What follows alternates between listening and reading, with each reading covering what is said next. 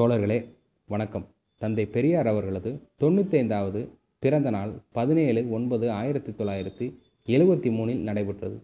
அவ்விழாவில் உயர் எண்ணங்கள் என்ற தலைப்பில் தந்தை பெரியார் அவர்களுடைய கருத்துக்களை கட்டுரைகளை அடங்கிய புத்தகம் வெளியிடப்பட்டது.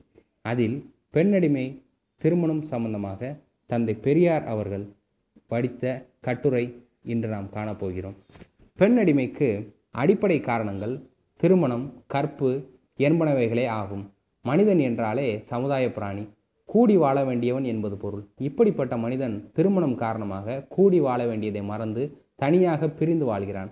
சமுதாயத்துக்கு தொண்டு செய்ய வேண்டியவன் திருமணம் காரணமாக தன் பெண்டு பிள்ளைகளை காக்க வேண்டியதற்காகவும் அதற்காக வருவாய் தேட வேண்டியவனாகவும் ஆகிவிடுகிறான். உலகத்தோடு ஒட்டி வாழ வேண்டிய மனிதன் குடும்பம் என்ற சிறைக்குள்ளே அகப்பட்டு கொள்கிறான். திருமணம் என்பது மனிதத்தன்மைக்காக ஏற்படவில்லை. மனிதன் பெண்களை அடிமை கொள்ளவே ஏற்பட்டது. எப்படி சாதியானது மற்றவர்களை இழிவுபடுத்தி அடக்கி ஒடுக்கி வைத்து சுயநல வாழ்வு வாழ ஒரு சாரார் வாழ ஏற்பட்டதோ அதுபோலவே தான் திருமணம் என்பதும் ஆண்களுக்கு நன்மையாகவும் பெண்களுக்கு கேடாகவும் இருக்கிறது. பெண்களை அடிமையாக வைத்திருப்பது என்பது ஆண்களுக்கு லாபமாக இருக்கிற காரணத்தால் ஆண்கள் பெண்கள் உரிமைக்கு ஒப்புவதில்லை. இந்த நிலை மாறியாக வேண்டும். ஒவ்வொருவனும் தன் மனைவியை முன்னிறுத்தி பார்க்கின்றானே ஒழிய தமது தாயார் தங்கை மகள் முதலியவர்களை மனதில் கொண்டு சுதந்திர உரிமை வழங்க முற்படுவதில்லை. நாளைக்கே ஒரு அரசாங்கம் வந்து திருமணம் செய்து கொள்ளக்கூடாது என்று சட்டம் செய்துவிட்டால் பிரச்சனை இல்லை.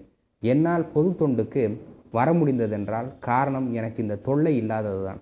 எனக்கு ஒரு குழந்தை பிறந்தது. அதுவும் ஐந்தாவது மாதத்திலேயே இரண்டு விட்டது அதற்காக நான் கவலைப்பட்டது கிடையாது.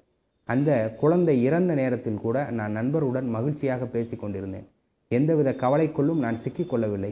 அதனால்தான் நான் பொது தொண்டை கவலை இல்லாமல் சங்கடமில்லாமல் செய்து வருகிறேன்.